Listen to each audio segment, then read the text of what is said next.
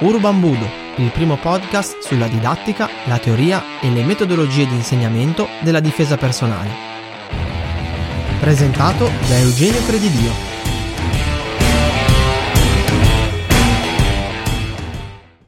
Ciao da Eugenio, ti do il benvenuto su questo primo podcast di Urban Budo. Diciamo il podcast per chi insegna difesa personale.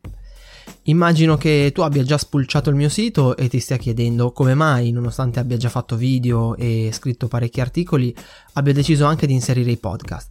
Beh, eh, sono sempre stato affascinato dalla radio, ho sempre pensato che sia un mezzo molto intimo e comodo per comunicare, quasi quasi ti sembra di avere la persona lì con te.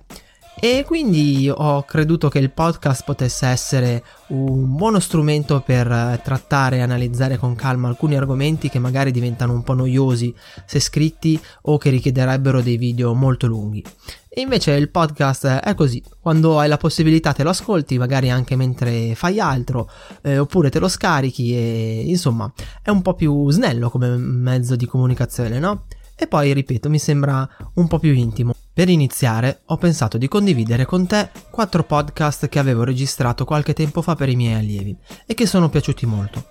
Questi quattro podcast parlano di eh, quattro argomenti direi cruciali, quattro concetti forse più che argomenti cruciali per quello che riguarda la difesa personale. E anche se non sono podcast registrati specificatamente per degli istruttori, credo possano darti degli ottimi spunti di riflessione ma bando alle ciance e iniziamo. Oggi parleremo del vero scopo della difesa personale, uno scopo che spesso viene frainteso sia da chi si avvicina ai corsi, dagli allievi, sia da, beh, dagli insegnanti stessi, che alle volte non hanno proprio bene in mente, ben chiaro in testa cosa dovrebbe essere la difesa personale e perché la insegniamo. Ciao e benvenuto a questo primo podcast sulla difesa personale. Oggi voglio parlarti di un argomento che secondo me è cruciale e che credo sia veramente importante come primo podcast appunto, ovvero qual è il vero scopo della difesa personale. Perché credo, da quello che ho visto in giro e da quello che spesso fanno i miei colleghi, che mh, lo scopo della difesa personale sia stato travisato. Cercherò di spiegarmi meglio. Nei vari corsi che si fanno, nelle varie attività e mh, spesso eh, anche nei corsi che fanno i miei colleghi che io stimo parecchio, ci si incentra quasi solo esclusivamente, anzi togliamo il quasi solo, ci si incentra esclusivamente su quello che è l'apparato tecnico, quindi sul dare a chi segue questi corsi un gran numero di soluzioni tecniche, dalle più semplici alle più complesse, in maniera tale che si, ci sia la, l'illusione in realtà di eh, essere in grado di fronteggiare qualunque situazione. E questo spesso fa sì che eh, le persone vuoi anche per come gli vengono insegnate le cose, perché comunque non è eh, solo colpa di chi segue i corsi, mm, pensino che alla fine di un percorso di questo genere non abbiano nulla da invidiare a un Marines piuttosto che a un fighter professionista e mh, mm, si sentono invincibili, inattaccabili, addirittura è successo purtroppo che alle volte qualcuno se le vada un po' a cercare le, le, situazioni pericolose perché ha fatto un corso, perché il suo insegnante gli ha spiegato come fronto, fronteggiare questa o, o quella cosa. C'è anche da dire però, a discolpa di chi insegna, che spesso chi cerca un corso di difesa personale si fa un po' affascinare e illudere da, questa, eh, da questo mito, cioè dal fatto che eh, andare a lavorare determinate metodologie, andare a lavorare determinate tecniche ti dia la possibilità di essere in grado di fronteggiare qualunque cosa ti si possa parare davanti. Il punto è che eh, sia le persone che frequentano questi corsi, sia le persone che insegnano questi corsi si dimenticano di una cosa essenziale e mh, di un'importanza cruciale, cioè ci si dimentica del contesto, del contesto in cui eh, avviene un'aggressione, perché purtroppo un'aggressione, ovviamente, come probabilmente penserai tu, non avviene fra le quattro mura di una palestra, non avviene fra le quattro mura di un dojo, non avviene in un, uh, in un locale in cui la pavimentazione è ammortizzata come possono essere le materassine, ma avviene uh, in un uh, locale pubblico magari piuttosto che in una strada, in un parcheggio.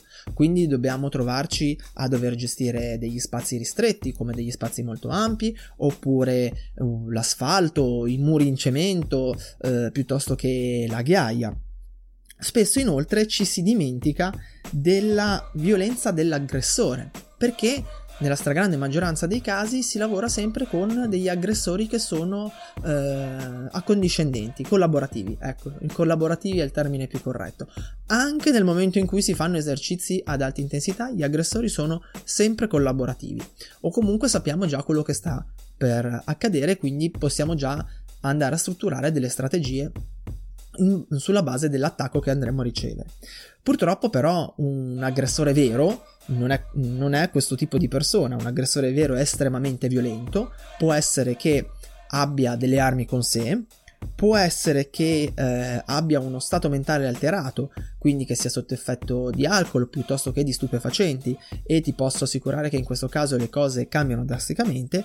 E inoltre eh, può essere che eh, sia in gruppo, oppure che adoperi alcune eh, soluzioni, alcuni escamotage per cercare di distrarci piuttosto che di farci abbassare la guardia, magari cercando di farci alterare, cercando di farci paura, minacciandoci, oppure adoperando il dialogo come una vera e propria arma. Inoltre ci si dimentica che noi nel momento in cui veniamo aggrediti saremo vestiti in una determinata maniera quindi avremo magari dei pantaloni che non ci, non ci permetteranno, di fare eh, calci coreografici, oppure avremo un cappotto che non ci darà la possibilità di muoverci agevolmente come ci muoviamo in palestra, o ancora avremo delle scarpe che magari ci faranno scivolare un po', o avremo una sciarpa che potrebbe essere addirittura adoperata dall'aggressore a suo vantaggio.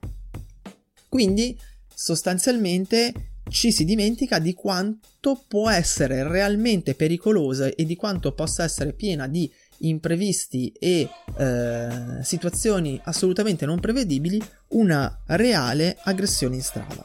E questo è molto molto molto pericoloso perché appunto crea nella mente di eh, parecchie persone delle false illusioni che poi nel momento in cui eh, cascano, nel momento in cui poi eh, si capisce che queste false illusioni sono per l'appunto false, diventa difficile andare a reagire. Qual è quindi lo scopo reale della difesa personale, secondo me? Lo scopo reale non è quello di creare dei nuovi Rambo o dei nuovi Marines. Lo scopo reale dovrebbe essere quello di dare una mentalità difensiva a 360 gradi. Mi spiego meglio. In un, in un, libro molto bello che purtroppo si trova solo in inglese, eh, però lo puoi trovare su Amazon, quindi se mastichi abbastanza bene l'inglese ti consiglio di, di, leggerlo. Il libro si intitola Meditation on Violence, è di Rory Miller, un sergente mm, americano che per motivi di lavoro si è trovato parecchie volte in situazioni eh, di decisamente, di, decisamente di difficile gestione. In questo libro il sergente Miller scrive è meglio evitare piuttosto che correre. È meglio correre piuttosto che uh, de-escalate, quindi è meglio correre piuttosto che cercare di uh, adoperare il dialogo sostanzialmente. È meglio adoperare il dialogo piuttosto che combattere. È meglio combattere piuttosto che morire. La vera essenza della difesa personale è una lista di piccole cose che possono darti la possibilità di rimanere, di sopravvivere, di rimanere vivo quando eh, sei già in mezzo ai, ai problemi. Questa deve essere, a parer mio, questa secondo me è l'essenza della difesa personale. Io mi trovo perfettamente d'accordo con il sergente Miller. Un buon programma, un buon approccio alla difesa personale deve avere come primo scopo quello di darti appunto una mentalità difensiva a 360 gradi. Quindi deve insegnarti a far prevenzione, deve insegnarti come nascono le aggressioni, perché ti posso assicurare che non sono così casuali come probabilmente pensi, ne parleremo più in là. Deve insegnarti come gestire un aggressore col dialogo, qualora tu ne avessi la possibilità. Deve insegnarti a comprendere perché gli aggressori si muovono in determinate maniere e eh, cosa fare per non cascare nelle loro trappole. E solo dopo deve insegnarti eh, quello che è la difesa fisica, perché la difesa fisica deve essere solo e soltanto la tua ultima possibilità deve essere quella cosa che puoi fare, eh, che devi fare, scusami, solo e soltanto se non hai più nessun'altra chance. e deve darti dei limiti, deve farti capire che comunque in strada se vieni aggredito sul serio è pericoloso, non, non è un gioco, hai delle grandi difficoltà a reagire e mm, l'ambiente, il, tutto il contesto rendono tutto molto molto molto più complesso di quello che eh, può essere un'aggressione in palestra, un'eserciz- un'esercitazione in palestra, perdonami, o eh, un allenamento per quanto questo possa essere ad alta intensità. Per oggi direi che con questo podcast abbiamo finito, spero di averti dato come al solito delle informazioni utili. Se hai delle domande, dei dubbi, non esitare a contattarmi e se hai piacere commenta, sarò più che, che lieto di leggere i tuoi commenti e di risponderti. Per adesso ti auguro una buona giornata e ci sentiamo presto. Ciao!